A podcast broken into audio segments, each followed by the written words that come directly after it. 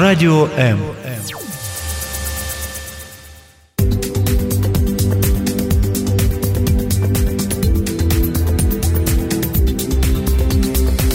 Професійні поради в передачі Година з експертом. У роки своєї дикої молодості я дуже важко переносила три шкільні предмети. На жаль, хімія та біологія також були серед них, і мої вчителі завжди любили говорити мені одну і ту ж фразу: Нікітюк, дуже скоро настане час, коли ви пошкодуєте про те, що погано вивчали наші предмети.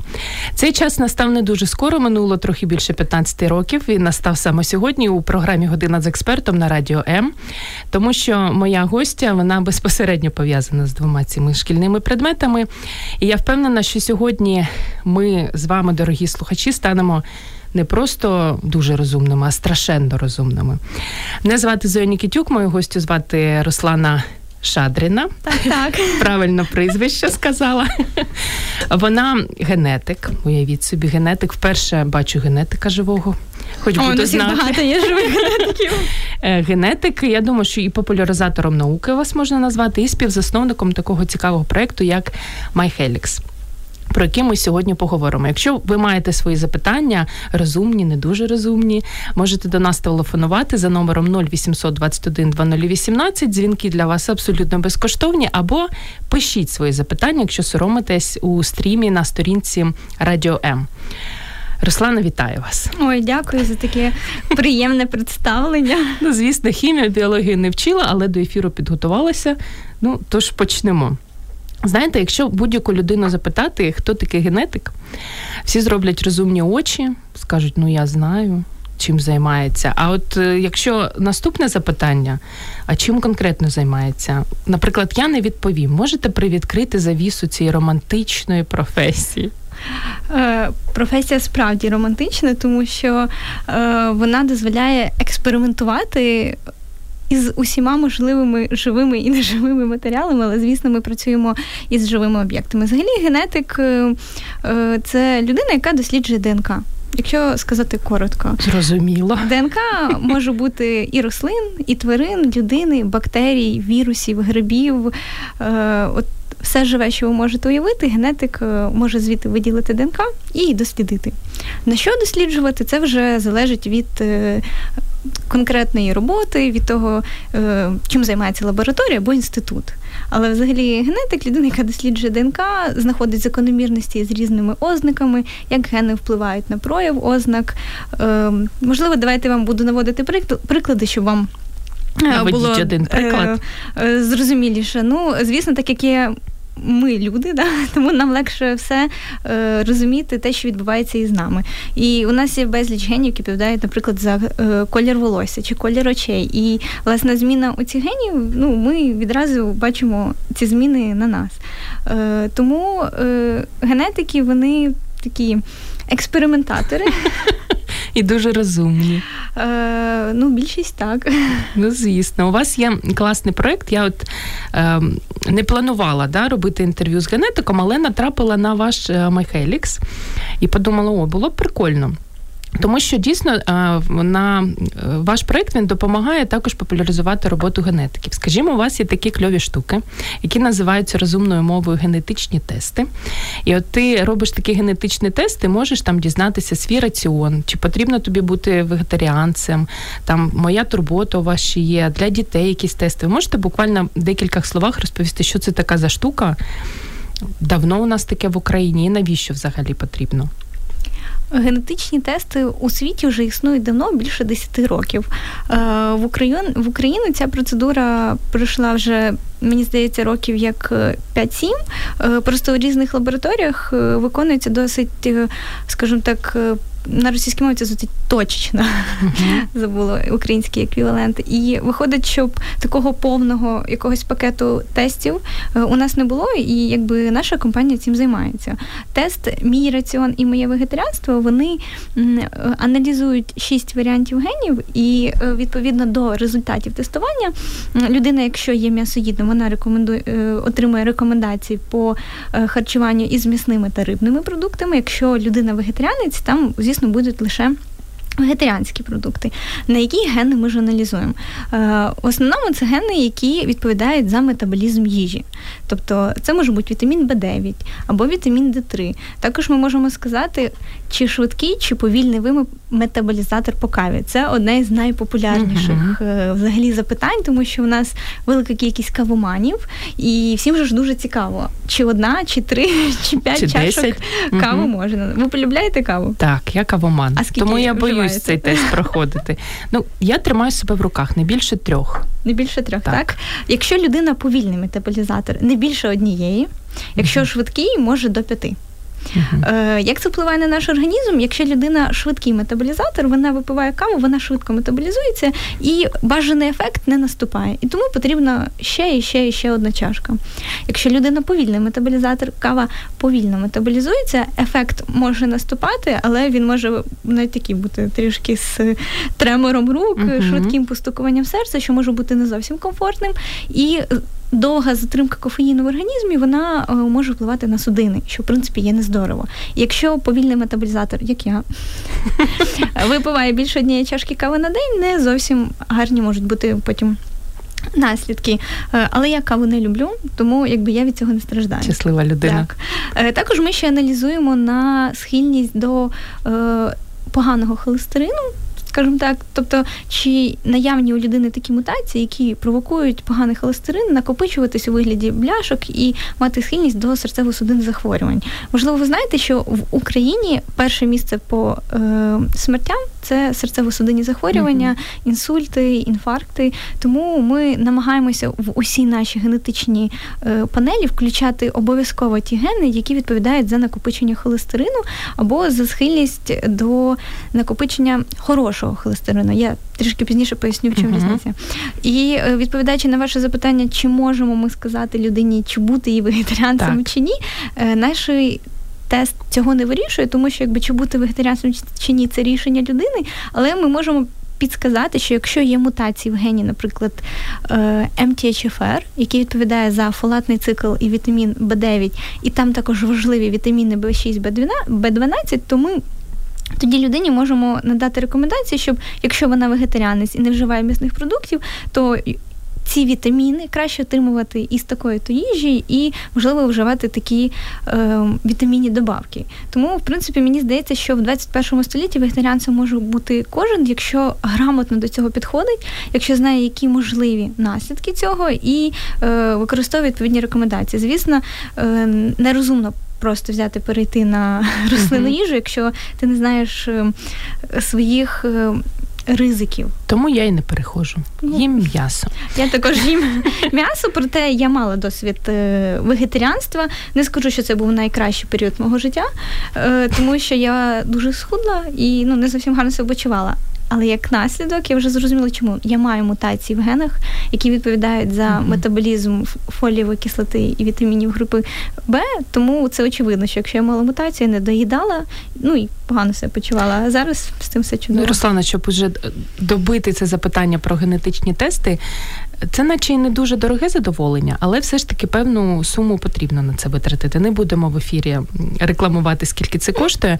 Як людина має переконати себе, що хоча б раз в житті потрібно його зробити? Чи його взагалі раз в житті робиш всього? Дуже гарне запитання. Одне із найчастіших, чи потрібно перездавати ДНК-тест. ДНК-тест е, робиться е, раз у життя, тому що наші гени вони не змінюються, і е, людина може раз здати. Але це якщо ми говоримо про повногеномний або повноекзомний аналіз, тоді ти здаєш і на всі гени тебе усім, скажімо так, групою аналізують. Е, наразі в Україні така послуга недоступна, але ми плануємо її впровадити, поки людина у нас може замовити і мій раціон, і мою турботу.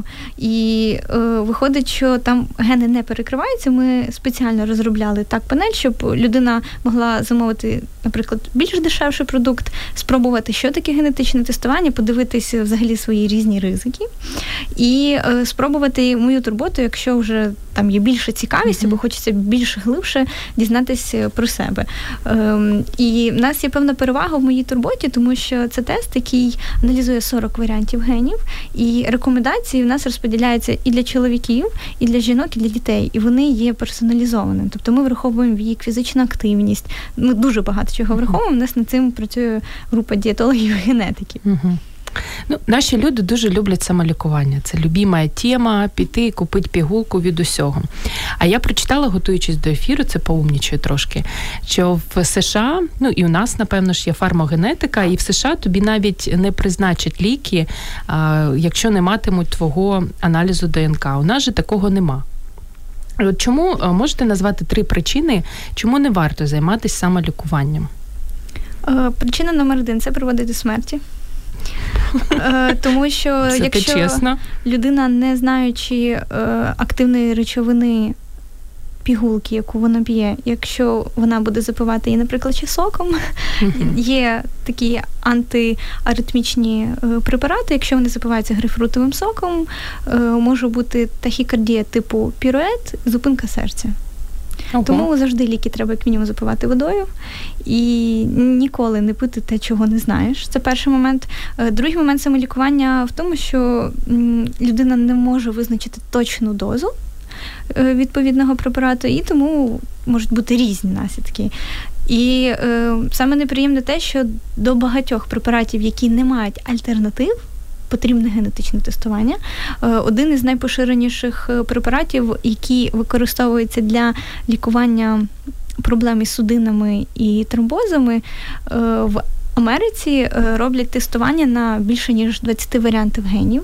Відповідно, за результатами цього тестування назначається конкретна доза препарату, тому що велика доза може зробити кровотечі, маленька доза може не мати ефекту. Uh-huh. І є вже цей препарат називається варфарин, досить відомий. Є такий сайт, який називається Варфарин Дозінг, де людина, якщо має варіанти своїх е, генів, вона їх туди вбиває і. Там біоінформатична обробка даних працює таким чином, що на виході людина отримує конкретну дозу препарату, скільки їй необхідно. Е, в нас в Україні також роблять тестування на варфарин в деяких лабораторіях, але от такої системи. Але хто ж думає, що треба робити? Поки це немає так. Це напрямок фармакогенетика. Я думаю, що він нас в Україні буде розвиватись, тому що вже в цьому є потреба. Але ну, якби конкретно наша компанія цим не займається, тому що фармакогенетика це більше про лікування, а ми займаємося профілактикою.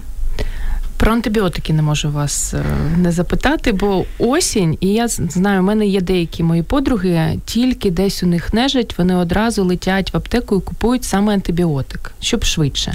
Але там близько 40% людей на вашому сайті прочитала, що вони взагалі не в курсі. Антибіотиком неможливо вилікувати вірус, якщо не помиляюсь. Так, да, ви абсолютно праві. А от як людину переконати, що також антибіотики не треба гратися з цим? Переконується це досить просто, тому що коли людина п'є антибіотики, вона першим чином впливає на свій мікробіом. Мікробіом це віруси, бактерії та грибки, які проживають на нашому тілі та в кишечнику. І от у кожної людини є свій мікробіомний портрет. Цей мікробіомний портрет він впливає на взагалі все наше життя, тому що те, як людина худне, те, як людина набирає вагу, чи є в неї схильність до повноти, чи є в неї схильність до запальних процесів, навіть до целіакії, до лактозної непереносимості, велика кількість цих процесів залежить від бактерій в нашому ЖКТ. І тому безконтрольоване вживання. Антибіотиків воно впливає на наші бактерії і завжди впливає негативним чином. Тому я б ніколи не радила пити антибіотики без призначення лікаря. І якщо ми кажемо про вірусні інфекції, вірусні інфекції вони зачасту лікуються тільки. Противірусними препаратами. Противірусними препаратами це перший момент, а другий укріпленням імунітету, тому що ну симптоматика противірусного запалення і бактеріального нарізна, якби я не є лікарем, не буду далі давати рекомендації, але точно симптоматика вона різна. І звісно, варто йти до лікаря, а не займатися самолікуванням. Гомеопатія. Я думаю, що є деякі у нас слухачі, які не зрозуміють ні, вашу відповідь, ні моє запитання, тому що вони там люблять ну просто лікуватися там гомеопатичними препаратами. Але також нещодавно прочитала, що нещодавно в Великобританії заборонили взагалі гомеопатію, тому що цей ефект таке плацебо, да, переконання себе, що тобі та пігулка допомогла. У нас дуже популярно. Ставлення гедентиків до гомеопатії. Гомеопатія це виключно ефект плацебо. Е, так безапеляційно. Так. Е, ну, Якщо ви читали Асю Казанцеву, теж про гомеопатію написано. Гомеопатія підхід, який є ненауковим до лікування. Ну, це все, що я можу сказати, тому не раджу пити гомеопатію, сама її не вживаю. А БАДи біологічні? Активні? Е, біологічно активні добавки, проблема в них в тому, що вони не пройшли клінічних випробувань. Угу. Тобто, тобто ти п'єш, не знаєш, що ти п'єш? Да, ти не знаєш, е, на кому воно випробувалось. Ну, це власне те, що ми називаємо БАДи. Якщо ми кажемо е, добавки вітамінів, які мають Про це ще сертифікацію, наприклад, які мають, якщо ми беремо американські, вони мають FDA затвердженими бути. Тому в цьому не бачу ніякої проблеми вживати ті ліки, якщо в них є сертифікація. Якщо у БАДів років немає сертифікації, ну. На свій ризик. Це як самолікуванням займатися. Угу. Нутрігенетика. От вітаміни. Також полюбляємо вітаміни, але чи завжди вітаміни це користь? Е, гарне запитання, тому що е, приймати вітаміни, не знаючи своєї схильності, я теж вважаю ризиком, тому що е, безконтрольовано їх приймати може привести до гіперавітамінозу, е, особливо до тих вітамінів, які у нас накопичуються. До них відносяться вітаміни групи А, Е, Д, е, ті, які е, жиророзчинні, і вони можуть накопичуватися в жировій тканині. Проблема в тому, що якщо їх безконтрольовано приймати, вони накопичуються і можуть причинити різних проблем. Проблем із нервовою системою можуть початися судоми. А якщо ще мами капають вітамін Д3 малим діткам, можуть початись проблеми із нирками, із камнями в нирках. Загалом можуть бути проблеми, якщо це робити безконтрольовано. Е, чим займається нутрігенетика? Нутрігенетика допомагає визначити свою схильність до. Засвоювання, ну ну ні, я буду не права, не в плані досвоєння до засвоєння, а можна сказати, схильність, як ваш організм е, реагує на вітаміни. Давайте наведу приклад. Uh-huh. Е, Вітамін Д3 він у нас синтезується під ультрафіолетом, коли ми перебуваємо на сонці. Але у нас є каскад біохімічних реакцій, які відповідають за його засвоювання. Наприклад, у нас є ген, який відповідає за транспорт вітаміна Д3. Відповідно, фактично можна. Е, і за допомогою біохімічних методів розрахувати, якщо при варіанту гена номер 1 е, організм гарно засвоює вітамін Д3, тобто процес транспорту вітаміна Д3 відбувається більш ефективно. Наприклад, при варіанті цього ж гена цей транспорт відбувається гірше або взагалі погано. І від варіантів генів ми можемо дізнатися яка у людини схильність до засвоєння вітаміну Д3. Також, наприклад, є ем, рецептори до вітаміну Д3, які знаходяться в кишечнику, і ми теж можемо по генетиці дізнатися, як ефективно цей рецептор зв'язується із самим вітаміном. Взагалі, генетика дуже багато чого може сказати, але це я вже зрозуміла. Так, тобто ми можемо сказати про схильності саме. Тут треба розуміти, що генетика каже про схильність, яка у людини є все життя. І знаючи свої слабкі та сильні сторони в генетиці, ми можемо коригувати свій раціон. Я, наприклад, знаю, що в мене є нестача до вітаміну Д3 і до вітамінів групи Б. От зараз я щодня е, протягом місяця е, щоранку вживаю пігулку із метильованою фолієвою кислотою. Не побоюсь цього слова, тому що в нас в Україні вона, на жаль, не продається і замовляла із-за кордону. Це активна форма вітаміну Б9, тому що мій фермент працює погано. uh І для того, щоб його не перевантажувати, я вже п'ю активну форму цієї пігулки і п'ю протягом лише місяця, тобто не півроку, не рік. І це може стосуватись будь-яких інших вітамінів. Тобто я знаю свою схильність, що мій організм погано засвоює вітаміни групи Б, я їх вживаю. Так само я знаю, що я погано засвоюю вітамін Д3, можу вживати в краплях або в пігулках. Ем, і знання нутрігенетики дають можливість нам коригувати наш раціон. Е, звісно, коли було літо, я ніяких пігулок не вживала, тому що у нас було досталь зелені і досталь сонця. Тобто варіант зайти в аптеку і просто собі придбати вітаміни, які тобі підходять за ціною, не варіант. Не треба так робити. Е, якщо у вас на це є е, направ... направлення у лікаря, угу. або якщо ви здали біохімічний аналіз крові і подивились, скільки у вас вітаміну міститься у крові, але ви це побачите конкретно на даний момент. Е, тому, в принципі, можна, але так, щоб приймати без вітаміни, лікаря не варто. ну я не приймаю ще ніколи не приймала мультивітамінні комплекси, угу. тому що люди часто люблять економити час uh і е, купують мультивітамінні комплекси, де в одній пігулці міститься усе. 35 вітамінів. Так, але наш організм, ти його не обдуриш, тому що коли ви харчувались і отримували вітаміни в певній дозі із їжі, а тут на організм навалилась велика кількість вітамінів і там ще мінерали. Організм думає, що його отруять. І mm-hmm. він е, з великою швидкістю це все виводить. Тому, якщо ви е, вживаєте мультивітаміни, ви їх дуже гарно спускаєте в туалет. Звісно, частина якась... Такі вони генетики. Звісно, частина якась із них засвоїться. Uh-huh. Я не буду казати, що повністю 100%, ну відсотків 20-30 засвоїться, але ну я б не радила нікому приймати мультивітаміни. Щось лікарі до нас не дзвонять. Я думаю, що ми з вами трошки заговорилися. Треба дати час дозвонитися тим, хто хоче, або написати своє запитання. А ми повернемося до вас буквально за декілька секунд.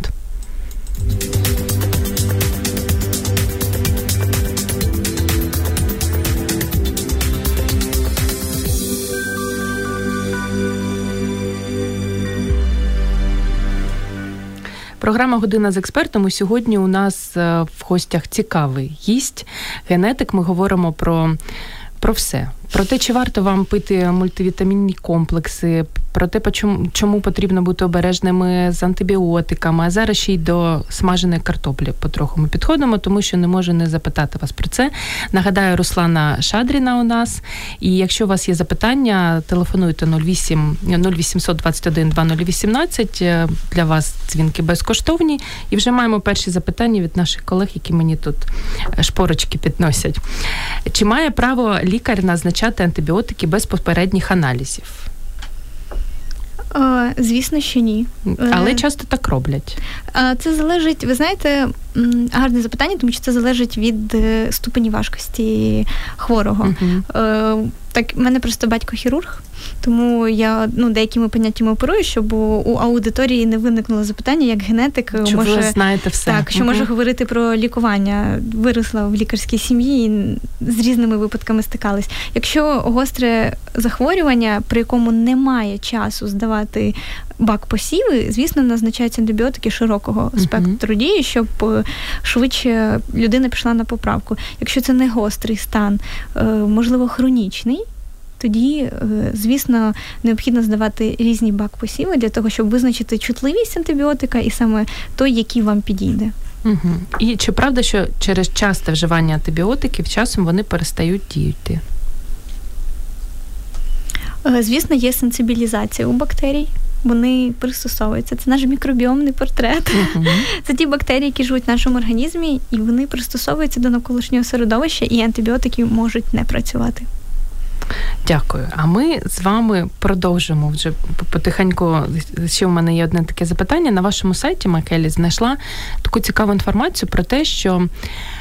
Наприклад, причиною атеросклерозу, ішемічної хвороби серця можуть бути ну, несмажена картопля а ген. Проблеми з геном, певним назву якого я навіть не буду намагатись вимовити, не виходить в мене. А поліпротеїн.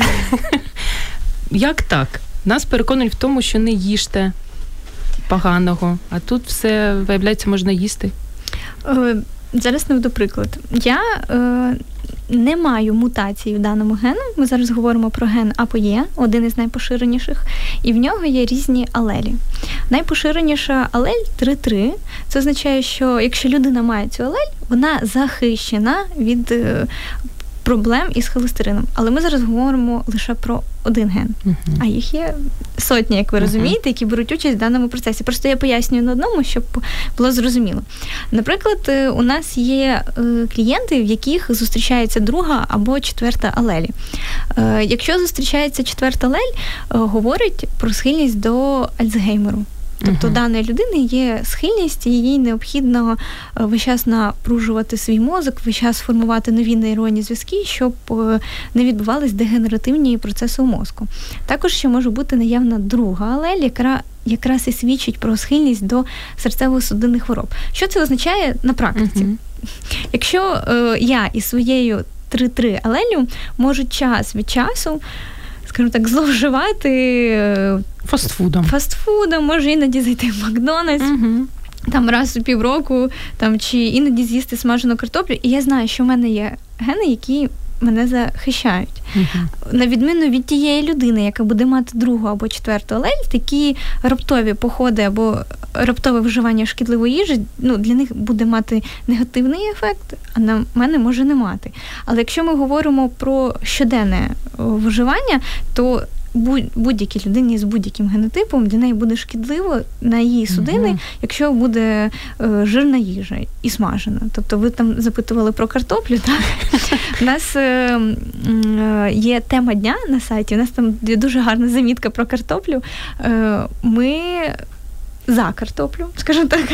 Ну, українці, звісно. Так, За молоду картоплю, uh і якщо її готувати, ще не чистити шкірку, а в шкірки готувати. І, наприклад, в нас люблять е, пом'яту, так, картоплю. Uh-huh. І можна із шкірку м'яти, мені тоді буде більше вітамінів, зокрема, там є вітамін С в картоплі.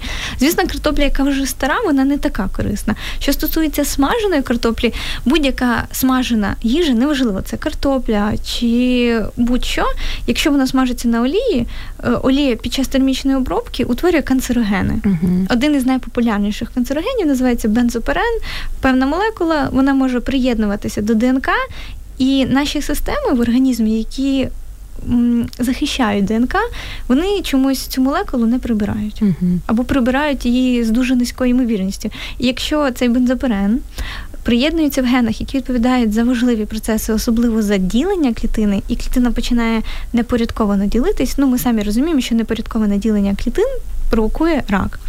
Е, тому будь-яка смажена їжа, можна сказати, провокує рак особливо шашлики. А як тоді, от не можу вас не запитати, як тоді жити і жити, як тоді бути з маленькими дітьми, які ще ну там рік, у нього вже такий діагноз, як е, рак. Він ще не встиг наїстись так багато смаженої картоплі. Він генетично обумовлений. Угу. В першу чергу, а найчастіше у малих дітей діагностують нейробластоми і лейкози. Тобто це ті клітини, які діляться на клітини крові активно діля... ті клітини, які активно діляться, і клітини нервової системи, тому uh-huh. що це молодий організм, який підростає. Тому у віці до 5 років у дітей найчастіше діагностують лейкози, різні раки крові і нейробластоми. У них не буде рак кишечника. Uh-huh. Ну і якщо подивитись на е, статистику, раки кишечника і раки шлунку, вони діагностуються десь після 40 років. Тому що людина вже за своє вже життя встигла. стільки наїла. Угу. А як бути з лактозою? Молоко можна пити дорослим чи ні? А все залежить від ем, схильності до лактозної непереносимості і від мікробіомного портрету. Може бути такий варіант, що в людини схильності е, до лактозної непереносимості немає. Тобто по її генетиці вона може пити молоко і Вітрами. все буде гаразд. Угу. Але якщо в неї проблеми із е, лактобактеріями, в неї може бути лактозна непереносимість. Тобто може бути таке, що з генами все добре, з ЖКТ не все добре, випиває людина молоко і негативні ефекти. А може бути зворотна картина. Може бути така картина, що є схильність до непереносимості лактози по генам. Але із ЖКТ все нормально, тому що людина е, гарно харчувалась і не вживала антибіотики безпорядковано. Uh-huh. Так, вона їла велику кількість клітковини. Наші бактерії в кишечнику вони полюбляють квас, полюбляють квашені е, різні да, саме uh-huh. квашені в власному соці, не там, де м, уксус додається, uh-huh. а саме в своєму соці. І ці продукти, які допомагають вирощувати гарний мікробіом. Тому дана людина із гарним мікробіомом може вживати молоко, і в неї не буде ніяких ефектів. Це ви знаєте, а краще все... молоко з квашеною капустою, щоб одразу. Тобто, е, відповідь на е, на ваше запитання, що можуть бути різні варіанти. Uh-huh. Просто така ознака, як лактозна непереносимість, вона від багатьох факторів залежить від генетики і від стану здоров'я ЖКТ. А як з глютеном бути? От декілька років мені здається, що там ще 10 років тому про цей глютен ніхто не знав. Всі собі купляли е, макарони і їли з глютену вони чи без глютену. А зараз уже часи змінилися. Ну, Реклама? Е, звісно, в цьому велика доля маркетингу, тому що. Е- Глютен він не такий шкідливий, як е, люди ну, вже собі вималювали uh-huh. картину про нього. Звісно, е, коли ти купуєш продукти і бачиш, що там написано без глютену, ти чомусь думаєш, що це краще. Хоча ніхто не знає, що воно таке. Е, глютен це клейковина. Uh-huh. От якщо борошно залити водою, і е, воно потім буде таке тягуче, uh-huh. саме глютен забезпечує цю тягучість. Е, і насправді безглютенова дієта вона актуальна лише тим людям, в кого встановлений діагноз целіакія. Діагноз uh-huh. целіакія він встановлюється лікарями, гастроентерологами. Там, крім генетичного тестування, ще є серія тестів, і тільки цим людям варто переходити на безглютенову дієту. Якщо у вас діагнозу целіакія немає, то я вважаю, що ви вільні вживати хлібобулочні вироби, як макарони, але звісно, це не особливо здорове харчування. Але ж смачне. Ну, да, хліб заразу смачний. Всьому голова. А як він ще й пахне? Запитання, яке от я знала, що хтось е, нам його надійшле. Ірина Мощик, нас вже залякали цим ГМО. На чому тільки не пишуть примітку без ГМО? А що воно таке і чи таке страшне, як малюють? Взагалі не страшне. Руслана. Да, Сьогодні у нас як це руйнування міфів. Так. так? Е, всюди. Є наліпка без ГМО, тому що є певні маркетингові програми, так і є певні люди, які заробляють на цьому гроші. Це і так очевидно. Генетично модифікована їжа вона ніяким чином е, не несе загрози для якби для людини, яка її вживає. Наведу досить простий приклад. Ми щодня вживаємо ДНК у їжу. Щодня. Тобто, mm-hmm. якщо ви з'їли гречку, ви з'їли ДНК гречки. Якщо ви з'їли банан, ви з'їли ДНК банана або апельсина, яблука будь-якої е, іншої їжі, яка містить ж, е, здорові живі клітини. І якщо ви уявімо собі, з'їли би генно-модифікований банан, він би нічим не відрізнявся від звичайного банана для вашого шлунку. Тобто, коли ДНК попадає у шлунок, є ферменти, які її розрізають на частини, і є далі ферменти її доставляють у клітини, і далі вже йде як цикл uh-huh. повторюється за знову і знову. Тому е, загрози немає ніякої. Взагалі, я е, свою аспірантську роботу виконую над тим, що я роблю генно модифікований ячмінь. Mm. Тому як успіхи? Успіхи ну, мені ще три роки над ним працювати. Створюється генно-модифікований ячмінь. Звісно, це все в рамках наукової установи по законодавству України ми не маємо права висаджувати генномодифіковані е, організми, щоб вони проростали на полях. Але я думаю, що Україна через декілька років в цьому питанні просунеться вперед, тому що вже багато країн із ЄС, які дали добро на те, щоб вирощували генномодифіковані організми. Е, в цьому немає ніякої загрози, і навпаки, генетична інженерія вона допомагає для об'єкту, над яким працює генетик, додати тих якостей, які йому не вистачає. Бо, наприклад, е, в мене буде ячмінь із більшими. Проти, скажімо так, противірусною, протипаразитарною, антимікробною дією. Я додаю такий ген, який буде ну, надавати йому ще кращих властивостей. Повірю вам. Але поки що не знаю, якось мене страшно, це да? слово да, якось воно мене лякає. Ну, генно модифікована е, їжа, воно звучить устрашающе, але насправді це відбувається в лабораторних умовах вставка гена, або, наприклад, вирізання певного гена, і все. Тобто на якість, на смак, на ще якісь інші якості їжі ніяк не впливає, не на мікробіомний портрет. Ну, взагалі ні на що це не впливає. Просто ну, трошки налякали людей, і вони бояться. Угу. Про пізню вечерю хочу вас запитати. Знову ж таки, на вашому чудовому сайті була така інформація про те, що взяли, здається, британські науковці дві групи е, дітей. Одних годували з 8 до 10 вечора, інших не годували з 8 до 10 вечора. І потім е, з'ясували, що і ті, і інші е, набирали таку саму кількість надмірної ваги. Якщо нічого не плутаю. Чому ж тоді не можна їсти після шостої? Ем... Я тоді буду, так як їли, буду їсти.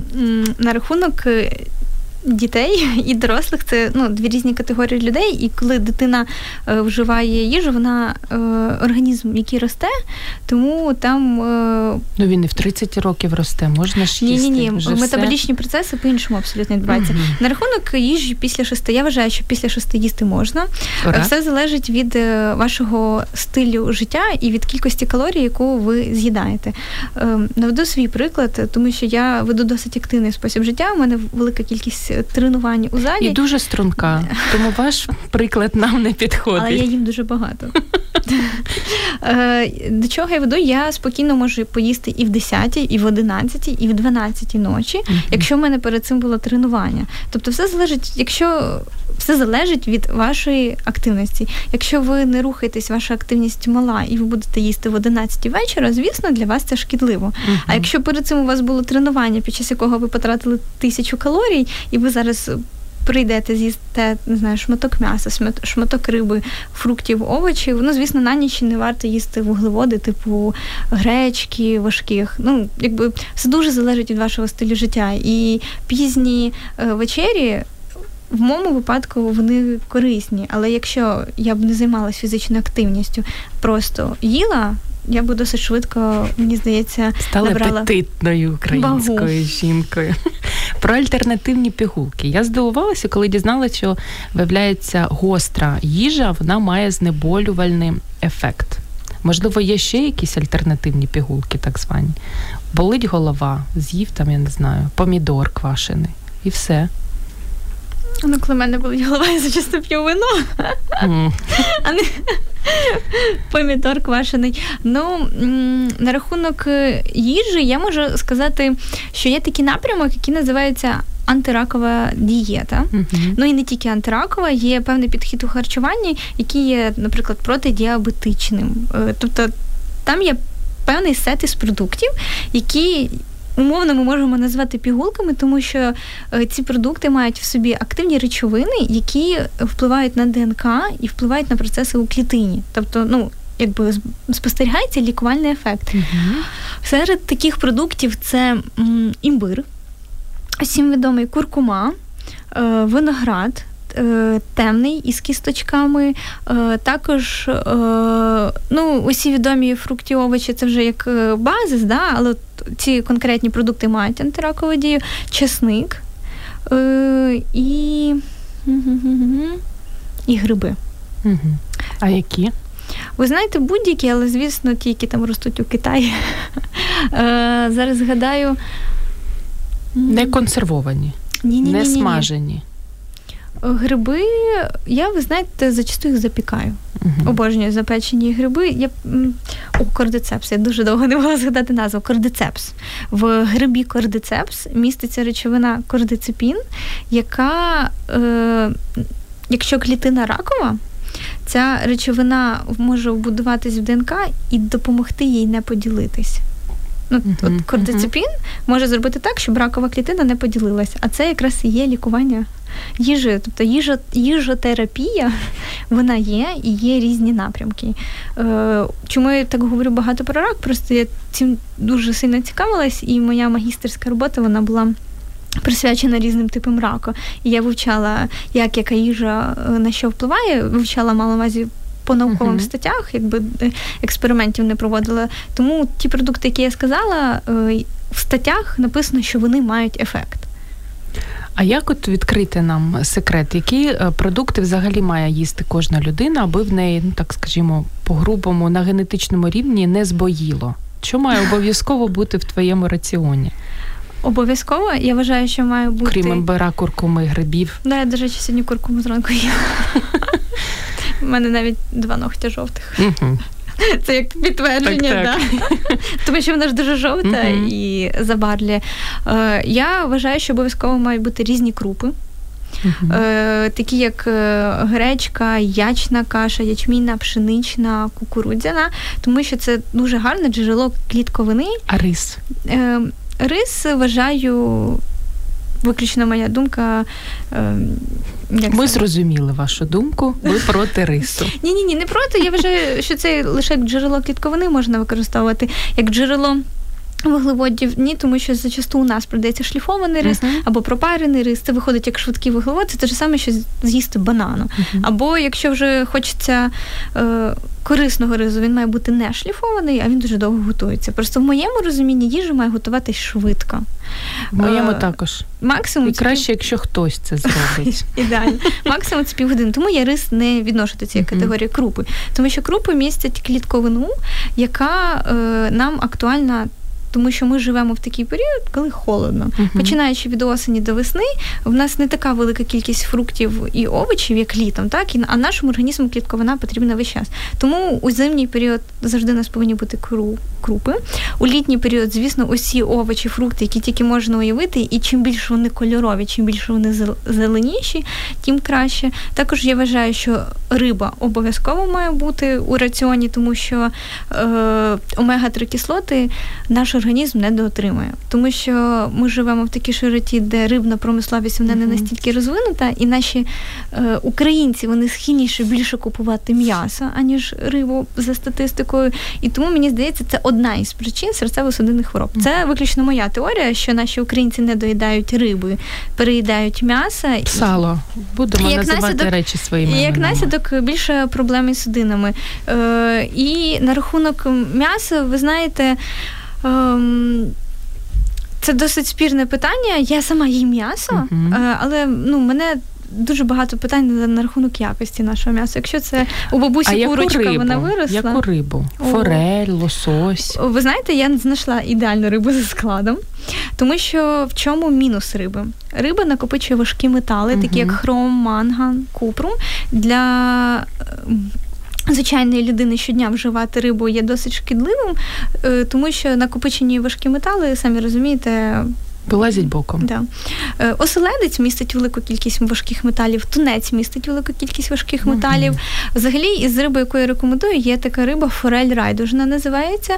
Вона є річною, в ній маленька кількість кісточок, в ній немає важких металів. І коштує як трьохкімнатна квартира, мабуть. Ні. Ні. Ні. Mm-hmm. Райдужна форель коштує, ну я можу сказати, одна рибина коштує 25 гривень. Uh-huh. Е, Ну що в принципі це абсолютно доступна ціна на сьогоднішній день, і в ній є гарна доза вітаміна Д3.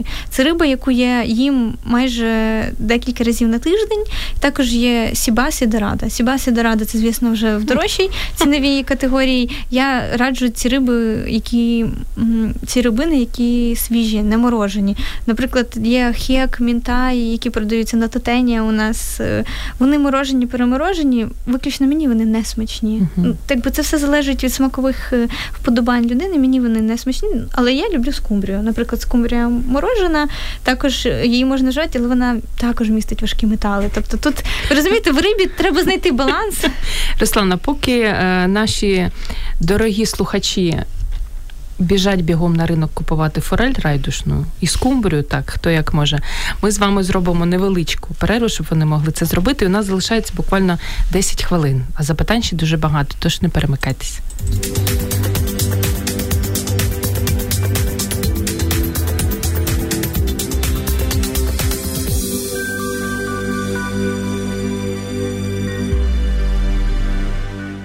Так, якщо є жир.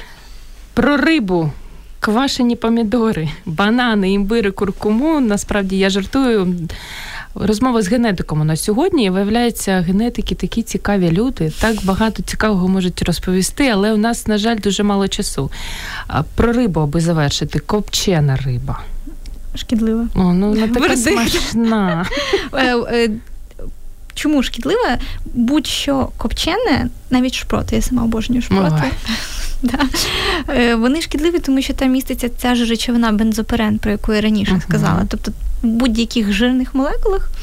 Е, Ну, верніше, неправильно сказала, не в будь-яких жирних молекулах, а в рибі, де міститься жир, під час термічної обробки, а під час копчення тим більше, uh-huh. там утворюється речовина бензопірен, яка є раковою. Поговорили про те, які продукти мають бути обов'язково, а давайте назвемо ще п'ятірку чи трійку тих, які там забути про них потрібно, аби на генетичному рівні не збоїло. Будь-яка смажена їжа. Ну, будь-яка смажена. Е, Далі, от сало. Ну, в мене це взагалі, як ви знаєте, якби в мене сало, в принципі, не ходить в список е, моїх продуктів, я навіть ніколи не розглядаю. А моїх входить. Входить, так.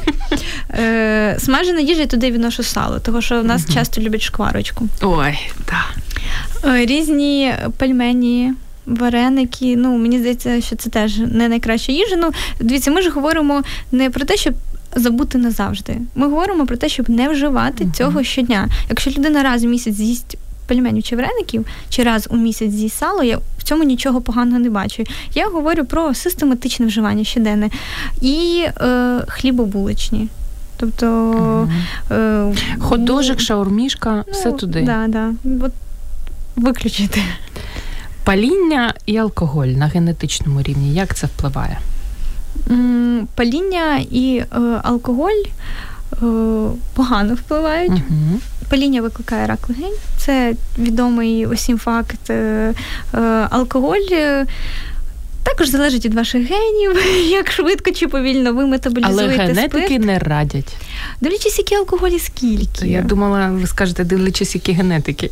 Ні, ну е, нічого немає проти вина. Абсолютно, тому що там є активна речовина ресверострол, яка є протираковою. Е, і нічого немає проти. Ну, Це може бути якийсь гарний якісний алкоголь, типу віскі чи інших видів алкоголю, я просто не експерт в алкоголі. І, Слава Богу, так. ви експерт в іншому. Так. В рибі. Питання не в рибі, в генетиці. Питання в частоти вживання. Тобто, якщо алкоголь час від часу, що в принципі є нормальним, часте щоденне вживання алкоголю, самі знаємо до чого приводить. Угу. У Нас залишається три хвилини, і ось просто ген довгожителя. Чи є такий ген довгожителя? Так, звісно, їх є сотні. uh Сотні генів довгожителя. Один із них ми аналізуємо у нашій панелі Мій раціон та моє вегетаріанство.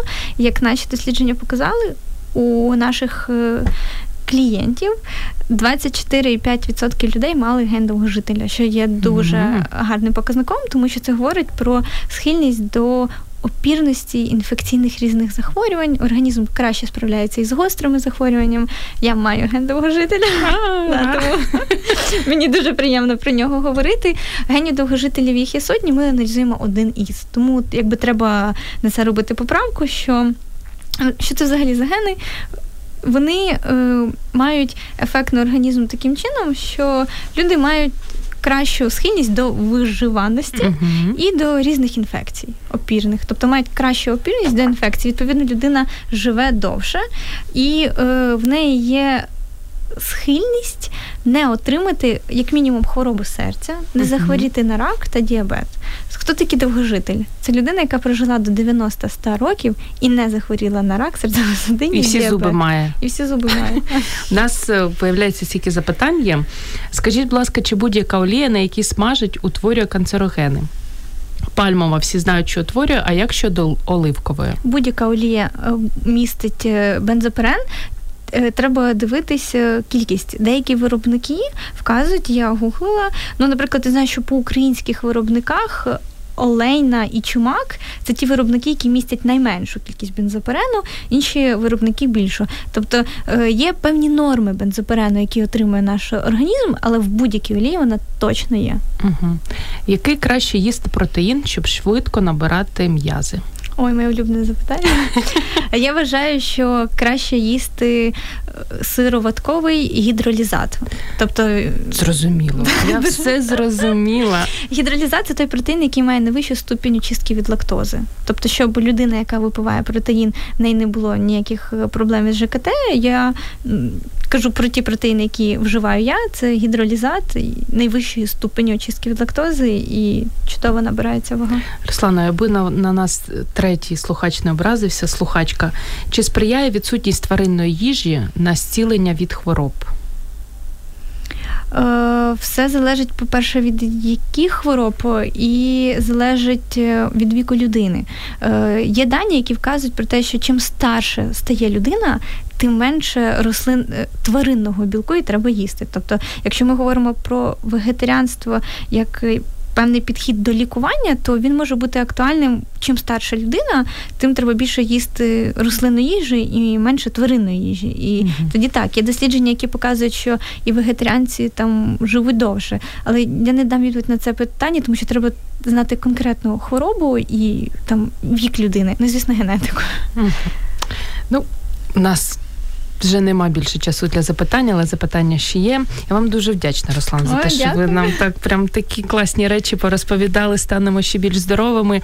Я нагадаю, що сьогодні в програмі Година з експертом у нас була Руслана Шадріна, популяризатор науки генетики, співзасновник кльового проекту MyHelix. Зайдіть, поцікавтесь, багато корисного для себе знайдете на сайті. І вдячна вам, вдячна вам, наші дорогі слухачі не хворійте, їжте побільше риби, квашеної капусти, поменше сала і гарного вам настрою. До зустрічі.